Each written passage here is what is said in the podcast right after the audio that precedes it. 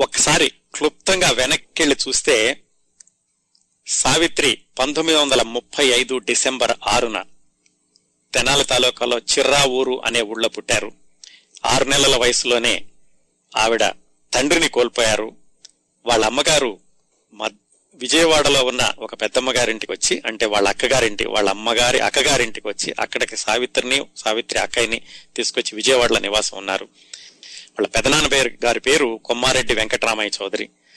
సావిత్రికి చిన్నప్పటి నుంచే అనుకోకుండా ఆ నాట్యం చేయడం ఆ భంగిమలు పెట్టడం అలవాటైంది. అది గమనించిన వాళ్ళ పెదనాన్న గారు అక్కడ ఆయన శాస్త్రీయ నృత్య శిక్షణలో చేర్పించారు విజయవాడలో. అక్కడ శాస్త్రీయ నృత్యం నేర్చుకుంటూనే ఆ స్కూలు వాళ్ళు ప్రారంభించినటువంటి సంస్థలో చేరి రంగస్థలం మీద ప్రదర్శనలు ఇస్తూ ఉండేవాళ్ళు సావిత్రి.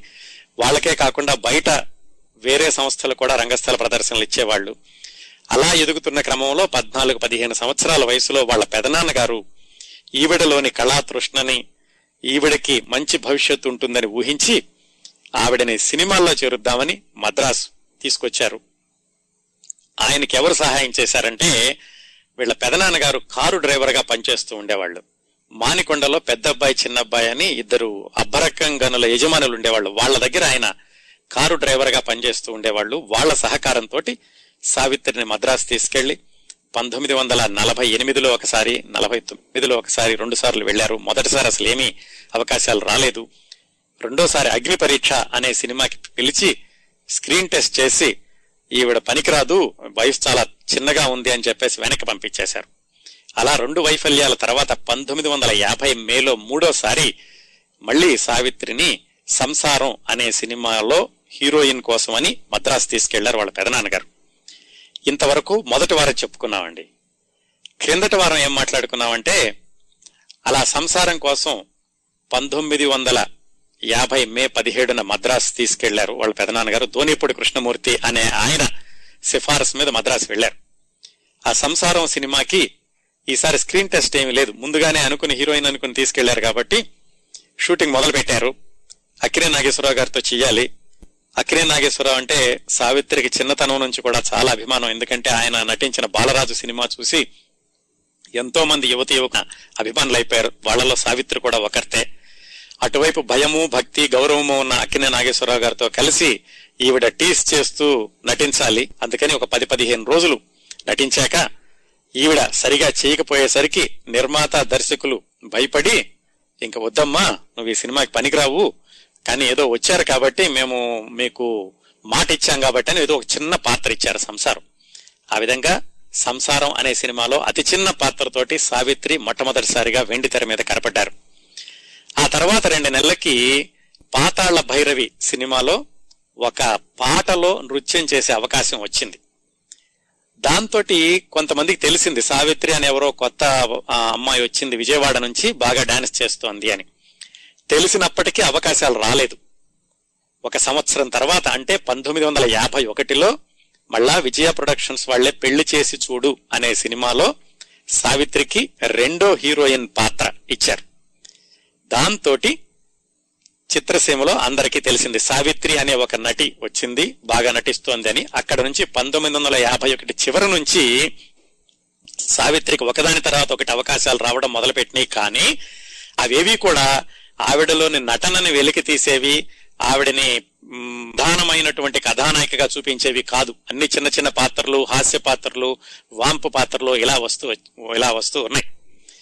పంతొమ్మిది వందల యాభై మూడులో వచ్చిన దేవదాసు చిత్రంతో సావిత్రి నటన పరాకాష్ఠకి చేరుకోవడమే కాకుండా అందరికీ తెలిసింది సావిత్రిలో ఒక అద్భుతమైన నటి ఉంది అని.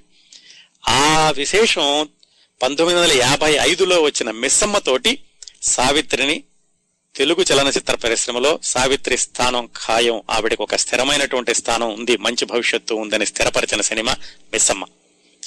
ఈ విశేషాలని క్రిందటి వారం మాట్లాడుకున్నామండి. ఇదంతా ఆవిడ వాళ్ళ పెదనాన్నగారు ఆవిడ మద్రాసు తీసుకొచ్చి ఆవిడ నటన వృత్తి పరంగా ఎదుగుతున్నటువంటి క్రమం. ఇదిలా జరుగుతూ ఉండగా సమాంతరంగా ఆవిడ వ్యక్తిగత జీవితంలో ప్రవేశించిన ఇంకొక వ్యక్తి జమినీ గణేశన్. జమినీ గణేశన్ సావిత్రి ఇద్దరూ కలిసి ఒక తమిళ సినిమాలో నటిస్తున్నప్పుడు ఒకరినొకరు ప్రేమించుకుని వాళ్ళిద్దరూ రహస్యంగా పెళ్ళి కూడా చేసుకున్నారు పంతొమ్మిది వందల యాభై రెండులో. కానీ ఆ విషయం ఎవరికీ చెప్పలేదు. చివరికి పంతొమ్మిది వందల యాభై ఆరులో వాళ్ళ పెదనాన్నగారికి ఏదో రకరకాలుగా ఆయన విని ఒకరోజు సావిత్రిని నిలదీసి ఏం జరుగుతోంది అని గట్టిగా అడిగినప్పుడు అప్పుడు సావిత్రి ఆవిడ మెడలోని మంగళసూత్రం చూపించి నాకు ఎప్పుడో పెళ్ళైపోయింది ఫలానాయన్ని పెళ్ళి చేసుకున్నాను అని ఆ పెదనాన్నగారి దగ్గర చెప్పడం ఇది కూడా క్రిందటి వారం తెలుసుకున్నాం. అక్కడ నుంచి ఆవిడ ఇంట్లో నుంచి బయటకు వెళ్ళిపోయి జమినీ కండిషన్తో కలిసి విజయ ప్రొడక్షన్స్ చక్రపాణి గారి దగ్గరికి వెళ్ళి ఆయన దగ్గర ఆ మాట తీసుకుని నేను ఇద్దరం సరిచేస్తానన్నాక మళ్ళా ఇంటికి వచ్చి బహిరంగంగా జమినీ గణేషన్ గారిని తిరుపతి తీసుకుని వెళ్ళి అక్కడ పెళ్ళి చేసుకున్నారు. ఇంతవరకు క్రిందటి వారం మాట్లాడుకున్నామండి. ఇక ఈ రోజు మనం చెప్పుకోబోయే విశేషాలు ఏమిటంటే సావిత్రి గారి వైవాహిక జీవితం ఆ తర్వాత ఆవిడ దర్శకత్వ జీవితం ఆ తర్వాత డెబ్బై నుంచి డెబ్బై తొమ్మిది వరకు జరిగినటువంటి పరిణామాలు చిట్ట చివరికి ఆవిడ అంతిమ క్ష- అంతిమ దినాలు అంతిమ క్షణం వాటి గురించి ఈరోజు మాట్లాడుకుందాం. అయితే ఇదంతా క్లుప్తంగా చెప్పాను. గత నాలుగు గత రెండు వారాల్లో నాలుగు గంటల్లో మనం మాట్లాడుకుందని మీకు ఒక ఐదారు నిమిషాల్లో చెప్పాను. ఈరోజు కార్యక్రమాల్లోకి వెళ్ళబోయే ముందు ఒకసారి ఏం చేస్తానంటే మొట్టమొదటి వారం సావిత్రి గారి గురించి ఆవిడ నటనా జీవితం గురించి ఆవిడ జీవితం గురించి ఒక విహంగ వీక్షణం లాగా ఐదారు మాటలు చెప్పుకుని ఒక మంచి పాట విన్నాం. ఈ రోజు మనం చెప్పుకో విశే- చెప్పుకోబోయే విశేషాలని కొంచెం మనసు బరువెక్కించేవి కాస్త ఆలోచింపచేసేవిగా ఉంటాయి. అందుకని వాటిల్లోకి వెళ్ళబోయే ముందు ఒక్కసారి సావిత్రి అనగానే ఆవిడ అభినయానికి నూటికి నూట యాభై శాతం గుర్తొచ్చే ఒక పాట. ఆ పాట విన్నాక తర్వాత మనం ఈ రోజు విశేషాల్లోకి వెళదాం. అలాగే ఆవిడ గురించి మొట్టమొదటి వారం ఏం చెప్పుకున్నామంటే సావిత్రి అశేష ఆంధ్ర కుల హృదయ నేత్రి. ఆమె పార్వతి ప్రేక్షకులు దేవదాసులయ్యారు. ఆవిడ అమ్మాయి గారైతే ప్రేక్షకులు పడవ నడిపారు. ఆవిడ శశిరేఖ అయితే ప్రేక్షకులు కేరింతలు కొట్టారు. ఎన్ని పాత్రలు ఎన్ని పార్శ్వాలు ఎన్ని నవ్వులు ఇంకెన్ని కన్నీళ్ళు కింది మెట్టు మీద నుంచి ఎదిగి తారాపథంలో ధ్రువతార అయ్యింది. మనసు పట్టు తప్పినప్పుడు నేల రాలిన నక్షత్రం అయ్యింది. ఈ మనసు పట్టు తప్పడం నేలదాలిన నక్షత్రం అవడం ఈ రోజు మాట్లాడుతున్నాం. సినీ వినాలాకాశంలో ఆమెది వెన్నెల సంతకం సినీ సమగ్ర గ్రంథంలో ఆమెది చెరిగిపోని అధ్యాయం. సినీ సాగరంలో పగడాల దీవిపై నివసిరి అదే సముద్రంలో చుక్కాని విరిగిన నావ అయ్యింది. మంచి మనసులకి కంచుకోట అయి కట్టింది మూగ మనసులకి ఊసులు నేర్పింది. అదే మనసు నయవంచనకి గురైనప్పుడు అదుపు తప్పిన గోదావరి అయ్యింది. నయవంచనకు గురవడం అదుపు తప్పిన గోదావరి అవడం అవి ఈరోజు మాట్లాడుకోబోతున్నాం. దారం తెగిన గాలిపటము తనే అయ్యింది.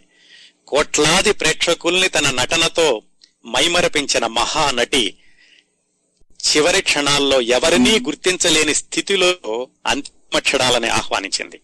తాను కాలిపోతూ వెలుగులు పంచిన కొవ్వొత్తి సావిత్రి తాను వెళ్ళిపోతూ మిగిల్చింది ఓ చరిత్రని సావిత్రి. ఈ చిట్ట చివరి విషయాలన్నీ చిట్ట చివరి ఘట్టాలన్నీ ఈ రోజు మాట్లాడుకోబోతున్నాం. కార్యక్రమంలోకి వెళ్ళబోయే ముందు మొట్టమొదటి వారం మొట్టమొదటిసారిగా వినిపించిన పాటని ఇంకొకసారి వినిపించి ఆ తర్వాత విశేషాల్లోకి వెళదాం. ఇది చివరకు మిగిలేది చిత్రం నుంచి ఘంటసాల పాడింది మల్లాది రామకృష్ణ శాస్త్రి గారి రచన. ఈ పాట విన్నాక ఈరోజు విశేషాల్లోకి వెళదాం.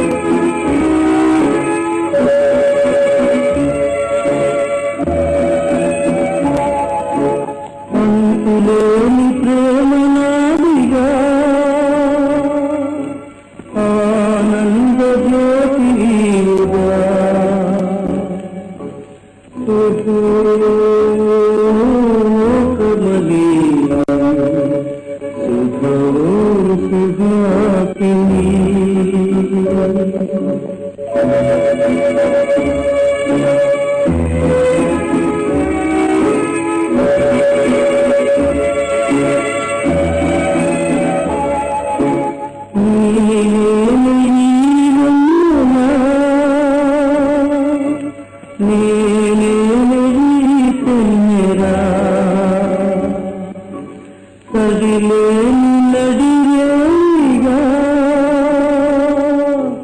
ಗವರ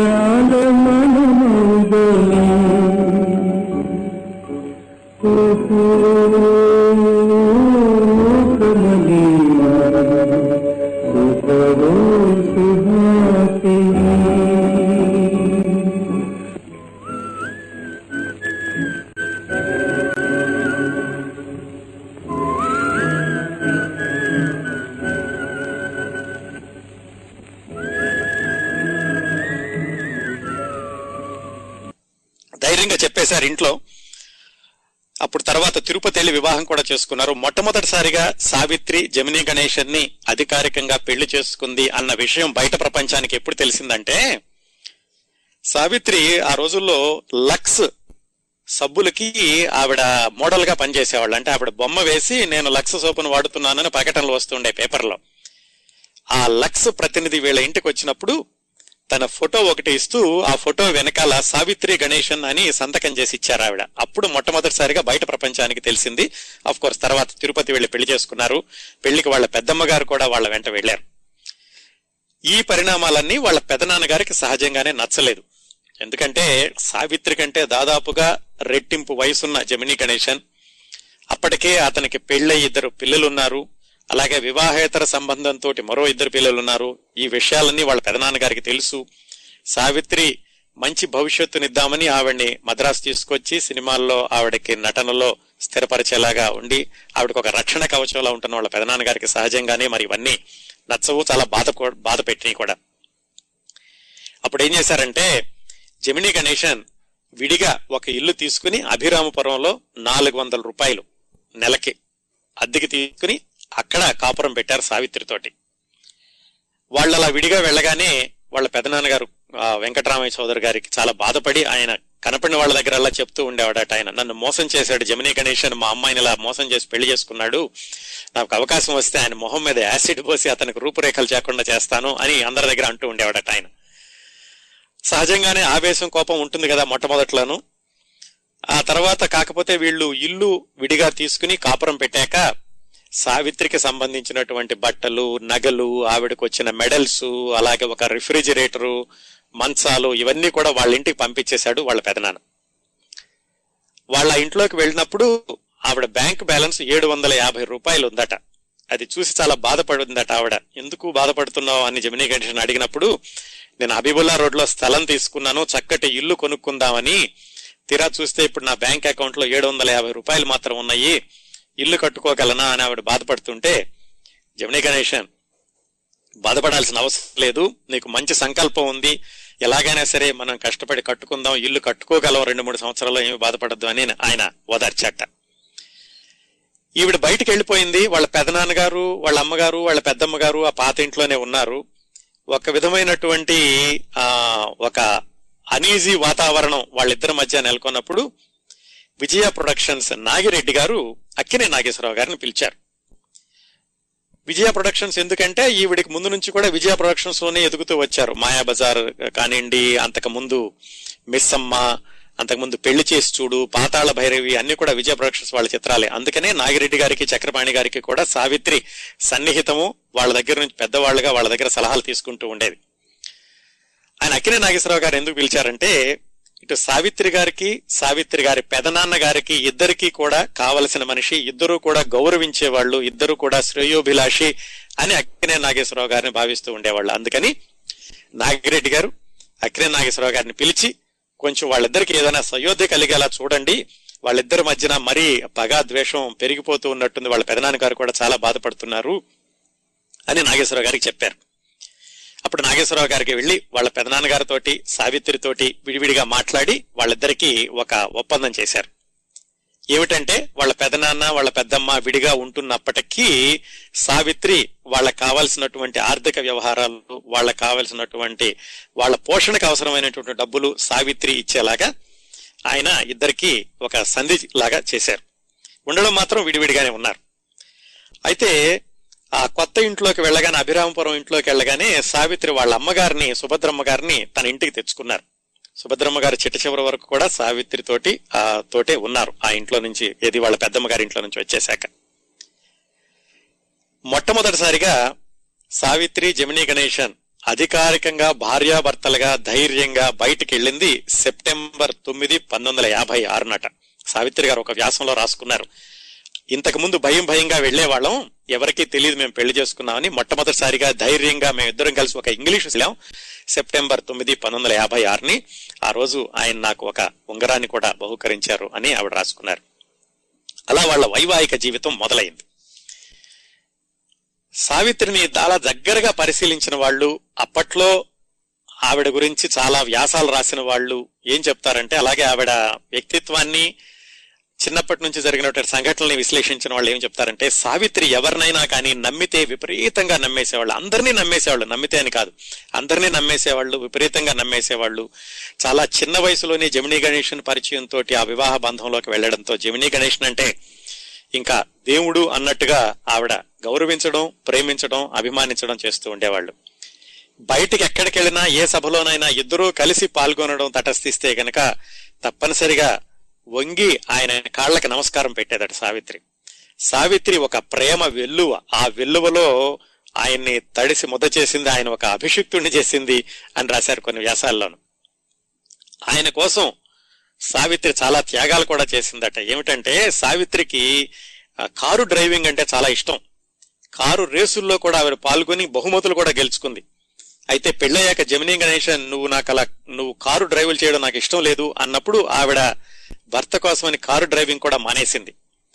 సహజంగా ఆవిడకి తెల్ల చీరలు చాలా లేత రంగులు గల బట్టలు కట్టుకోవడం అంటే చాలా ఇష్టమట. జమినీ గణేష్కి మాత్రం చాలా ముదురు రంగులు డ్రెస్సులు ఇష్టమని తన అభిప్రాయాల్ని తన అభిరుచులను కూడా పక్కన పెట్టి భర్తకి ఏది ఇష్టమైతే ఆ పని చేయడం మొదలు పెట్టింది ఆవిడ. అలాగే ఇంట్లో జమినీ గణేషన్ ఒక రాజకుమారుడిలాగా ఆయన్ని చూసుకోవడం అలాగే ఆయనకి ఒకళ్ళు కాదు నలుగురు ఐదుగురు పని మనుషులు పెట్టడం ఆయన షూస్ తోడడానికి ఒక మనిషి బట్టలు ఇస్త్రీ చేయడానికి ఒక మనిషి బట్టలు వేయడానికి ఒక మనిషి కారు తోడడానికి ఒక మనిషి ఇట్లా ఇంతమందిని పెట్టి ఆయన్ని అతి జాగ్రత్తగా ఎంతో ఇదిగా చూసుకుంటూ ఉండేదట. ఇంకో కారణం కూడా ఏంటంటే ఒకవైపు ప్రేమ అభిమానం గౌరవం భక్తి ఇంకో వైపు ఏమిటంటే ఆల్రెడీ అతనికి ఆల్రెడీ అతనికి పెళ్ళయి ఉంది. పెళ్ళయి వీళ్ళ పెళ్ళయ్యేసరికి ముగ్గురు పిల్లలు అనుకుంటారు ముగ్గురు అమ్మాయిలు కూడా నాడికి. అందుకని ఒక విధంగా ఏమిటంటే కాపాడుకోవడం తనవాడు అని దగ్గరగా ఉంచుకోవడానికి కూడా మొత్తం కారణాలు ఏమైనా కానీ చాలా అభిమానంగా చాలా ప్రేమగా చూస్తూ ఉండేవాళ్ళు జమిని గణేశాన్ని. పంతొమ్మిది వందల యాభై ఎనిమిది మార్చిలో వాళ్ళు హబీబుల్లా రోడ్లో అంతకు ముందు కొనుక్కున్న స్థలంలో ఒక మంచి ఇల్లు కట్టుకున్నారు. చాలా పెద్ద ఇల్లు కట్టుకున్నారు. సొంతానికి ఒక ఇల్లు కట్టుకుని దాని వెనకాల మళ్ళా ఒక రెండు మూడు ఇళ్ళు వేశారు అద్దెల కోసమని. అని ఆ పెద్ద ఇంట్లో గృహప్రవేశం మార్చి ఒకటి పంతొమ్మిది వందల యాభై ఎనిమిది జరిగింది. అంటే ఈవిడ ఆ ఇంట్లో నుంచి బయటకు వచ్చేసి గణేషంతో కొత్తగా కాపురం మొదలు పెట్టిన ఒక సంవత్సరం నరకి హబీబుల్లా రోడ్లో పెద్ద ఇల్లు కట్టుకుని ఆ గృహప్రవేశానికి జమినీ గణేషన్ సావిత్రి ఇద్దరూ వెళ్ళి వాళ్ళ పెదనాన్నగారిని ఎందుకంటే ఆ ఇంట్లో నుంచి వచ్చేసారు కదా వాళ్ళు వెళ్ళి గౌరవంతో ఆ పెదనాన్నగారిని గృహప్రవేశానికని ఆహ్వానించారు. వాళ్ళ పెదనాన్నగారంటే ఎప్పుడూ గౌరవమే ఉంటూ ఉండేది ఈవిడికి. పరిస్థితుల ప్రభావం తాను పెళ్ళి చేసుకోవడం మరి సహజంగానే వాళ్ళ పెదనాన్నగారికి నచ్చకపోవడం వల్ల బయటకు వచ్చింది కానీ ఇప్పుడు అభిమానంగానే చూస్తూ ఉండేది. ఇద్దరూ వెళ్ళి గృహప్రవేశానికి ఆయన్ని పిలవడం కూడా చేశారు. పంతొమ్మిది వందల యాభై ఎనిమిది డిసెంబర్ రెండున వాళ్ళకి పాప పుట్టింది. ఆ, మొట్టమొదటి అమ్మాయి పుట్టింది విజయ చాముండేశ్వరి అని పేరు పెట్టుకున్నారు. ఎందుకంటేనట వీళ్ళు మొట్టమొదటిసారిగా పంతొమ్మిది వందల యాభై రెండు తమిళ సినిమాలో నటించేటప్పుడు ఎవరికీ తెలియకుండా పెళ్ళి చేసుకున్న దేవాలయం చాముండేశ్వరి దేవాలయం అట. అందుకని విజయ ప్రొడక్షన్స్ వాళ్ళు తనకి భవిష్యత్తునిచ్చారని వాళ్ళ మీద కృతజ్ఞతతోటి విజయ చాముండేశ్వరి అని వాళ్ళ పాపకి పేరు పెట్టుకున్నారు. పంతొమ్మిది వందల యాభై ఎనిమిదిలో జరిగింది అది. పంతొమ్మిది వందల యాభై ఆరులో ఈవిడ జమినీ గణేశంతో నివసించడానికి బయటకు వచ్చిన దగ్గర నుంచి పంతొమ్మిది వందల అరవై తొమ్మిది వరకు అంటే దాదాపుగా పదమూడు పద్నాలుగు సంవత్సరాలు. ఒకవైపు వైవాహిక జీవితం రెండో వైపు నట జీవితం రెండూ కూడా అవి ఆవిడకి ఉచ్చ స్థాయిలో కొనసాగినాయి. చక్కటి వైవాహిక జీవితం భర్తతోటి ఆనందంగా గడపడం ఇద్దరు పిల్లలు వాళ్ళ అబ్బాయి గురించి కూడా తర్వాత చెప్పుకుందాం. ఇటువైపు నటనా జీవితంలో చూసుకుంటే ఆవిడ పట్టిందల్లా బంగారం. ఏ సినిమాలో వేస్తే ఆ సినిమా హిట్ అవ్వడం నటిగా ఆవిడ అంచెలంచెలుగా ఎదగడం సావిత్రికి ప్రత్యామ్నాయం లేదు ఈ పాత్ర సావిత్రి మాత్రమే చెయ్యాలి అనేలాగా సినిమాలన్నీ కూడా యాభై ఆరు నుంచి అరవై తొమ్మిది వరకు ఎంత బిజీగా నటించేవాళ్ళంటే సంవత్సరానికి యాభై సినిమాలు విడుదలైతే దాదాపుగా సగం సినిమాల్లో సావిత్రి హీరోయిన్గా ఉండేది. కేవలం తెలుగే కాదు అటు తమిళంలో కూడాను. ఆ విధంగా పదమూడు పద్నాలుగు సంవత్సరాల పాటు సావిత్రి గారి నటనా జీవితానికి ఎదురు అనేది లేకుండా పోయింది. అరవై తొమ్మిది తర్వాత కొన్ని మార్పులు సంభవించినాయి. వాటికి తర్వాత వద్దాం. ఈ ఇద్దరు కూడా ఇలా వైవాహిక జీవితం నట జీవితం ఇలా చాలా చక్కగా సాగుతున్న రోజుల్లో వాళ్ళ పాప కూడా పుట్టాక ఒకసారి కొడైకెనాల్ షూటింగ్కి వెళ్ళినప్పుడు అక్కడ ఒక బంగ్లా చూసి జమినీ గణేషన్ ఆ బంగ్లాని కొందాం అనుకున్నారు. ఆయన. ఎందుకంటే తన మొదటి భార్య అలమేలు వాళ్ళ పిల్లలకి ఉంటుందని చెప్పి ఆయన బంగ్లా కొంటున్నాను అని చెప్తే సావిత్రి హృదయపూర్వకంగా దాన్ని సపోర్ట్ చేయడమే కాకుండా ఆ బంగ్లాలో కావాల్సినటువంటి సామాన్లు ఫర్నిచరు అవన్నీ కూడా ఆవిడే దగ్గరుండి ఏర్పాటు చేయించారు. ఇవన్నీ ఎవరికి? జమినీ గణేషన్ గారి మొదటి భార్య పిల్లల కోసమని. అది పంతొమ్మిది వందల అరవై ఒకటిలో జరిగింది. ఆ తరువాతి సంవత్సరం కొడైకెనాల్లోనే ఇంకొక బంగ్లా అమ్మకానికి వస్తే అది సావిత్రి తన డబ్బులతోటి తన కోసమని కొనుక్కుంది. అది కొని ఆ బంగ్లా తాళాల చేతికి రాగానే మొట్టమొదటిసారిగా జమినీ గణేషన్ కాళ్ళకి దండం పెట్టి ఆయన చేతుల్లో పెట్టిందట ఆవిడ. అంతగా ప్రేమించేది. జమినీ గణేషన్ తమిళంలో రాసుకున్న తన ఆత్మ కథలో ఈ సంఘటన వివరిస్తూ ఆయన ఒక నాట రాశారు. ఈ విధంగా పంతొమ్మిది వందల తొంభై రెండులో తను బంగ్లా కొనుక్కుని తన డబ్బులతోటి నాకు కాళ్ళకి దండం పెట్టి నా చేతుల్లో తాళాలు చూపించిన ఆ మహానటి ఆ ఆత్మీయమైనటువంటి భార్య ప్రేమని కురిపించిన భార్య ఏడు సంవత్సరాల తర్వాత అంటే పంతొమ్మిది వందల అరవై తొమ్మిదిలో సరిగ్గా అవే చేతులతోటి నన్ను ఇంట్లో నుంచి బయటికి వెళ్ళిపోమ్మంటుంది అని నేను అప్పుడు ఊహించలేదు అని ఆయన రాశారు. అవి ఏమైంది? కారణాలేంటి? అవి తర్వాత చూద్దాం. మొత్తానికి అంతగా భర్త ప్రేమించేది ఆయనకి కావాల్సినటువంటి సౌకర్యాలు కూడా తను ఆవిడ ఆయన మొదటి కుటుంబానికి కావాల్సిన సౌకర్యాలు కూడా అలాగా చూస్తూ ఉండేది సావిత్రి. వాళ్ళ అమ్మగారిని వెంట తెచ్చుకుంటుందని వెంట తీసుకొచ్చారని చెప్పుకున్నాం కదా సుభద్రమ్మ గారు. ఆవిడ ఆవిడ సావిత్రి గారితోటి చిట్ట చివరి వరకు ఉన్నారు. ఆ అమ్మ అంటే విపరీతమైన ప్రేమ. అందు ఆవిడ్ని ఈవిడ ఎక్కడికన్నా షూటింగ్లకు వెళ్ళినప్పుడు కూడా ప్రతి చోటకి వాళ్ళ అమ్మగారిని తీసుకుంటూ తీసుకువెళ్తూ ఉండేవాళ్ళు. కాశ్మీరు బయట ఏ అవుట్డోర్ షూటింగ్కి వెళ్ళినా కానీ వాళ్ళ అమ్మగారిని తీసుకెళ్ళి అన్ని చూపిస్తూ ఉండేవాళ్ళు. అలాగే వాళ్ళ అమ్మ అమ్మమ్మ గారిని కూడా అల్లాడ రతమ్మ గారిని ఆవిడ్ని కూడా తీసుకొచ్చి చిట్ట చివరి రోజుల్లో తన దగ్గరే ఉంచుకున్నారు. ఇలా చక్కగా జరిగిపోతుంది చాలా సాఫీగా జీవితం జరిగిపోతుంది. ఇటు సినిమాల్లో చూస్తేనే విపరీతంగా విపరీతమైన పేరు వస్తుంది. ఒక- ఇంకొక వైపు డబ్బులు వస్తున్నాయి. విపరీతమైనటువంటి ఆదాయం ఆస్తులు కొంటున్నారు. అక్కడ మద్రాసులో కొన్నారు విజయవాడలో కొన్నారు హైదరాబాద్లో కొన్నారు. విజయవాడలో గంగూరు అని అక్కడ విజయ స్పిన్నింగ్ మిల్ అని ఆ స్పిన్నింగ్ మిల్ కొన్నారు. కొన్ని తోటలు కొన్నారు. ఒకవైపు ఆస్తులు ఇంకోవైపు పేరు ఇటువైపు వైవాహిక జీవితం అంతా కూడా చక్కగా సంతోషంగా సుఖప్రదంగా గడుస్తూ ఉంది. ఇంకోటి ఏంటంటే వీళ్ళకి ఆ, సావిత్రి గారికి ఎప్పుడు కూడా ఒక అబ్బాయి కావాలి అని ఉండేది. ఎందుకంటే అటు జమినీ గణేశన్కి మొట్టమొదటి భార్యతోటి నలుగురు అమ్మాయిలు ఆయన వివాహేతర సంబంధంతోటి పుష్పవల్లితో ఇద్దరు అమ్మాయిలు అబ్బాయిలు అంటూ లేరు. ఈవిడికి ఎప్పుడు ఒక కొడుకు పుడితే బాగుండు అని చాలా అనుకుంటూ ఉండేవాళ్ళట. పంతొమ్మిది వందల అరవై నాలుగులో అలా ఒక కుమారుడు కావాలని రకరకాల దేవుళ్ళకి మొక్కుకుంటూ రామేశ్వరం వెళ్ళారు. రామేశ్వరం వెళ్ళి దేవుడికి పూజ చేసుకుని వస్తుంటే అక్కడ బాగా తుఫాన్లు వచ్చి మొత్తం ఆ బ్రిడ్జ్ అంతా కొట్టుకుపోయి అక్కడ తుఫాన్లో చిక్కుకుపోయారట. ఆ క్షణంలో తెలిసింది ఆవిడకి తల్లిని కాబోతున్నాను అని. అందుకని ఆ క్షణంలో తెలిసిందని చెప్పి ఆవిడకి అబ్బాయి తర్వాత పంతొమ్మిది వందల అరవై ఐదు ఆగస్టు పద్దెనిమిదిన అబ్బాయి పుట్టాడు. అందరిలోకి అటు ఆడపిల్లలందరిలోకి ఒక్కడే కొడుకు. జమినీ గణేషన్కి మొదటి రెండో భార్యలకు పుట్టిన అమ్మాయిలందరిలోకి ఒక్కడే కొడుకు. అక్కడ రామేశ్వరంలో పుట్టాడని అతనికి శ్రీరామ నారాయణ సతీష్ కుమార్ అని పేరు పెట్టుకున్నారు. పంతొమ్మిది వందల అరవై ఐదు ఆగస్టు పద్దెనిమిదిన పుట్టిన వాళ్ళ అబ్బాయికి. అదండి పంతొమ్మిది వందల యాభై ఆరు నుంచి అరవై ఐదులో వాళ్ళ అబ్బాయి పుట్టడం అరవై తొమ్మిది వరకు జరిగింది. అయితే ఇంత సంతోషకరంగా ఇంత వైభవంగా జరుగుతున్న రోజుల్లో మళ్ళీ సమాంతరంగా ఇంకొక ట్రాక్ మొదలైంది ఆవిడ జీవితంలో. ఆ కొంచెం ఆవిడ పక్కన నచ్చింది ఆవిడ్ని అలాగే ఆవిడ జమినీ గణేషన్ విడిపోవడానికి దారి తీసినటువంటి పరిస్థితులు కూడా ఈ చక్కగా జరుగుతున్నప్పుడే సమాంతరంగా ఇంకొక ఒక ఒక నడుస్తూ వచ్చిందనమాట అది ఏమిటి? అది ఎందుకు జరిగింది? ఎందుకు వీళ్ళు పంతొమ్మిది వందల అరవై తొమ్మిదిలో గణేషన్ ఇంట్లో నుంచి వెళ్ళిపోమని ఈయన చెప్పాల్సిన ఈవిడ చెప్పాల్సిన పరిస్థితులు ఎందుకు వచ్చినాయి?